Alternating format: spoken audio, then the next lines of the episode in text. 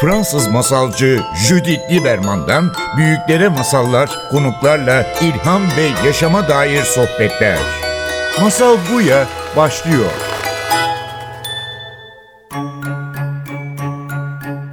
Masal Buya'ya hoş geldiniz. Bugün bütün programımız bir masal için ayırıyoruz. Masalın adı Hüzün Kuşu, bir Anadolu masalı. Bu dünyaya her rengi görmeyi, her lezzeti tatmaya, her duyguyu hissetmeye geldik. Kaç kaç nereye kadar? Ancak tatlının yanında tuzluyu ve acıyı da tadınca ben yaşadım diyebileceksin. Bu masal dolu dolu yaşamaya gelenler için olsun.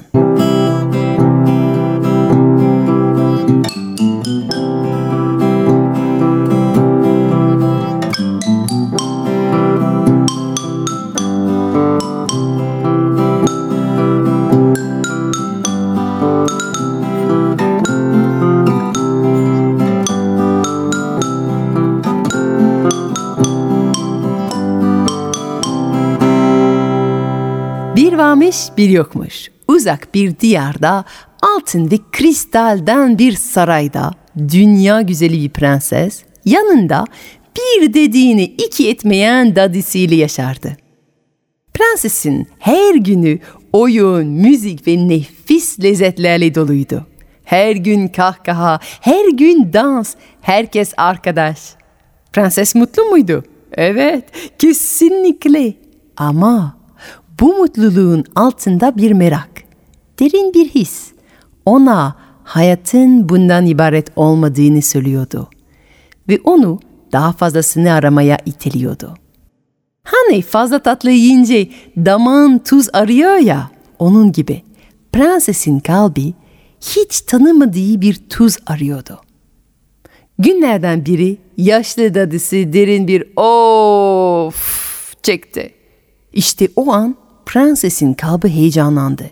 Kendisi hiç of çekmemişti. Hayat ona böyle bir of çekmek için hiç de bir sebep vermemişti. Dadı, dadıcığım nedir bu çıkarttığın ses? Neden böyle bir nefes verdin? Çünkü gülüm güzelim, bugün kalbimde hüzün var. Hüzün mü? O da nedir? Neden kalbim hiç hüzün tatmamış? Bana da ver biraz hüzün. Ben de hayata dair her şey denemek isterim. Dadisi onu korumaya çalıştı. Onu uyarmaya çalıştı ama nafile. Prenses hiç söz dinlemeden her gün isteğini ısrarla tekrar etti. Ta ki dadisi pazara gidip ona rengarenk bir hüzün kuşu alıncaya kadar.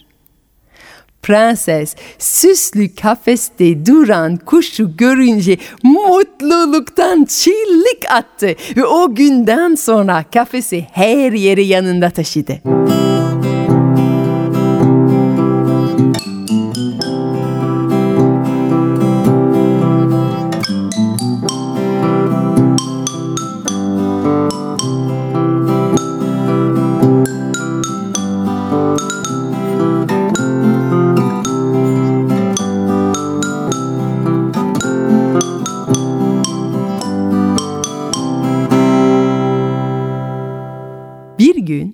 arkadaşlarıyla sarayın dışında piknik yaparken birden kuş dili gelip prensesi şöyle konuştu.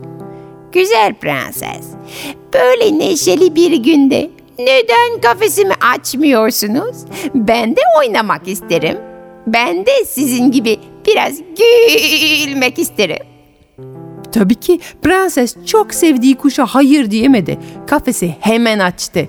Kuş çıkar çıkmaz prensesi pençeleriyle tuttu ve onunla beraber uzaklara uçtu. Pikniktekiler onları durdurmaya çalıştı ama kuş öyle hızlı uzaklaştı ki hiç kimse onlara ulaşamadı.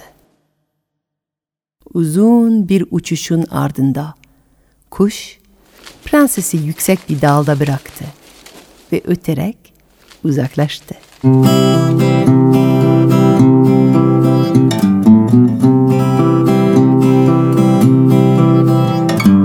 Ben bir hüznün kuşuyum Sen beni merak ettin. Görünce beni sevdin Kafesimi de açtın. Hayat tatlı tuzlu acı Ben sana tattırırım. Hayat tatlı tuzlu acı Hüzün nedir gösteririm Prenses şaşkınlıktan ağlamadı bile. Üstündeki ipek elbise ile ağaçtan inmek pek zor oldu. Ama başardı ve indikten sonra yürümeye başladı. Elbiselerini bir çobanla değiştirip erkek kılığına girdi ve biraz sonra bir kasabaya vardı.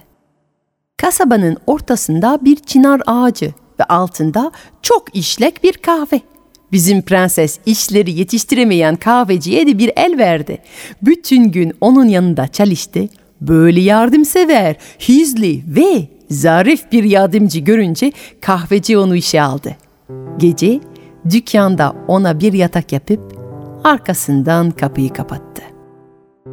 Prenses yatağa yatıp kendi kendini gülümsedi. Evet, biraz hüzün tatmıştı ama o kadar da kötü değildi. Yeni bir hayat bulmuştu kendine ve yakında sarayına dönme yolunu bulacaktı. Kısa ve heyecanlı bir macera yaşamış olurdu. O kadar. Tam bunu düşünmüştü ki kahvenin penceresinden hüzün kuşu girdi. Ve kahvedeki bütün bardakları devirip kırdı. Çayları, kahveleri de döktü. Bütün dükkanı da kaosa dönüştürdükten sonra öterek pencereden uçup gitti. Ben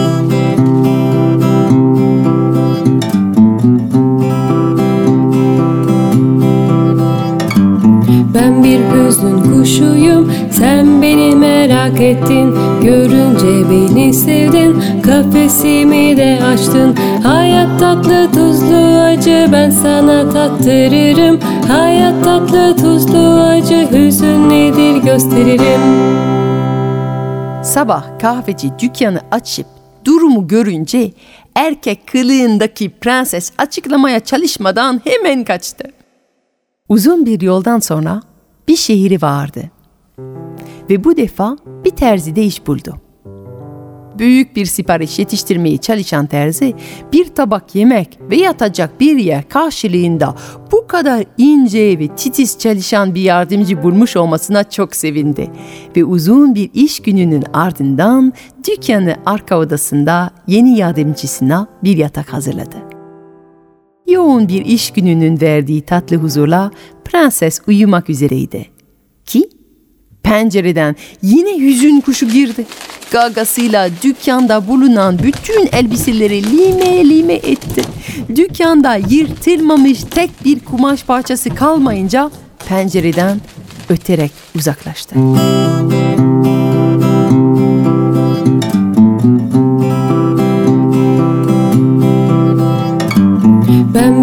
hüzün kuşuyum Sen beni merak ettin. Görünce beni sevdin Kafesimi de açtın. Hayat tatlı tuzlu acı Ben sana tattırırım. Hayat tatlı tuzlu acı Hüzün nedir gösteririm.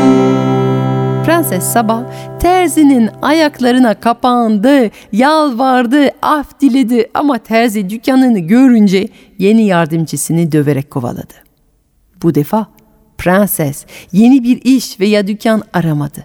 Hayatına davet ettiği hüzün kuşunun onu asla rahat bırakmayacağını anladı. Ve başkalarının başına daha fazla dert açmak istemiyordu. O nedenle ormanın yolunu tuttu. Bir ağacın dalında kendine bir yuva yaptı ve bir sene boyunca ormanın bereketiyle hayatta kaldı. Bu yabanı hayat zamanla onu değiştirdi. Ağaç yapraklarından kendine kalın bir palto yapmıştı. Bir insan değil de kocaman bir kuşa benzemeyi başladı. Günlerden bir gün ağaca sarılıp uyuyakalmıştı ki Şehzade ormana ava geldi. Bu dev kuşu görünce onu bir okla ağaçtan indirdi. Ağaçtan düşenin bir kuş değil de genç biri olduğunu görünce şehzade pek şaşırdı. İn misin cin misin? Neyin ne cinim ben senin gibi bir Adem'im. Bunu duyan şehzade hemen yaralı genci saraya götürdü ve ona en iyi doktorlar tarafından bakım yaptırdı. Yalnız bir banyo yapıp yeni kıyafetler giydikten sonra sarayın sofrasına gelince şehzade yakaladığı kuşun güzelliğine şaşa kalıp ona anında aşık oldu. Hemen bir düğün, bir kutlama, eğlence, müzik, dans ve ardından ipekli bir gece. Evet, sonunda prenses uzun bir yoldan sonra acı, hüzün, utanç, korku, yalnızlık tattıktan sonra saray hayatına dönmüştü. Baldan tatlı bir yılın ardından prenses tatlı ve tatlı bir bebek doğurdu. Yatağın yanında beşikte uyuyan minik aşk parçasının seyrederken derin bir huzur hissetti. O an hüzün uzak bir anı gibiydi. Adeta geçmişteki bütün acılar silinmiş gibiydi. O gece prenses uyurken hüzün kuşu pencereden girdi. Prensesin ağzına kan bulayıp onun bebeğiyle birlikte uzaklaştı. Rüyasında prenses kuşun şarkısını duydu.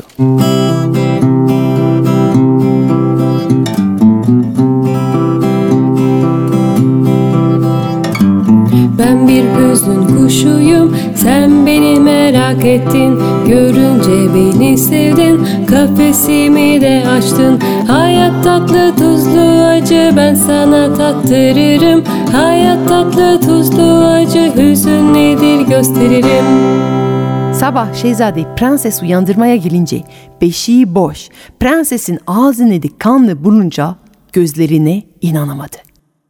Çok aşık olduğu kadın gerçekten bunu yapmış olabileceğine inanmasa da kanıtlar ortadaydı. Prenses bir söz bile etmedi. Bebeğini kaybetmekten öyle derin bir yüzüne düşmüştü ki kendini savunamıyordu bile. Zaten anlatmaya çalışsaydı kim ona inanırdı ki? Şehzade sevdiği kadını öldürmeyi kıyamadı ve onu ormanda götürüp bulduğu vahşi hayatta giriverdi.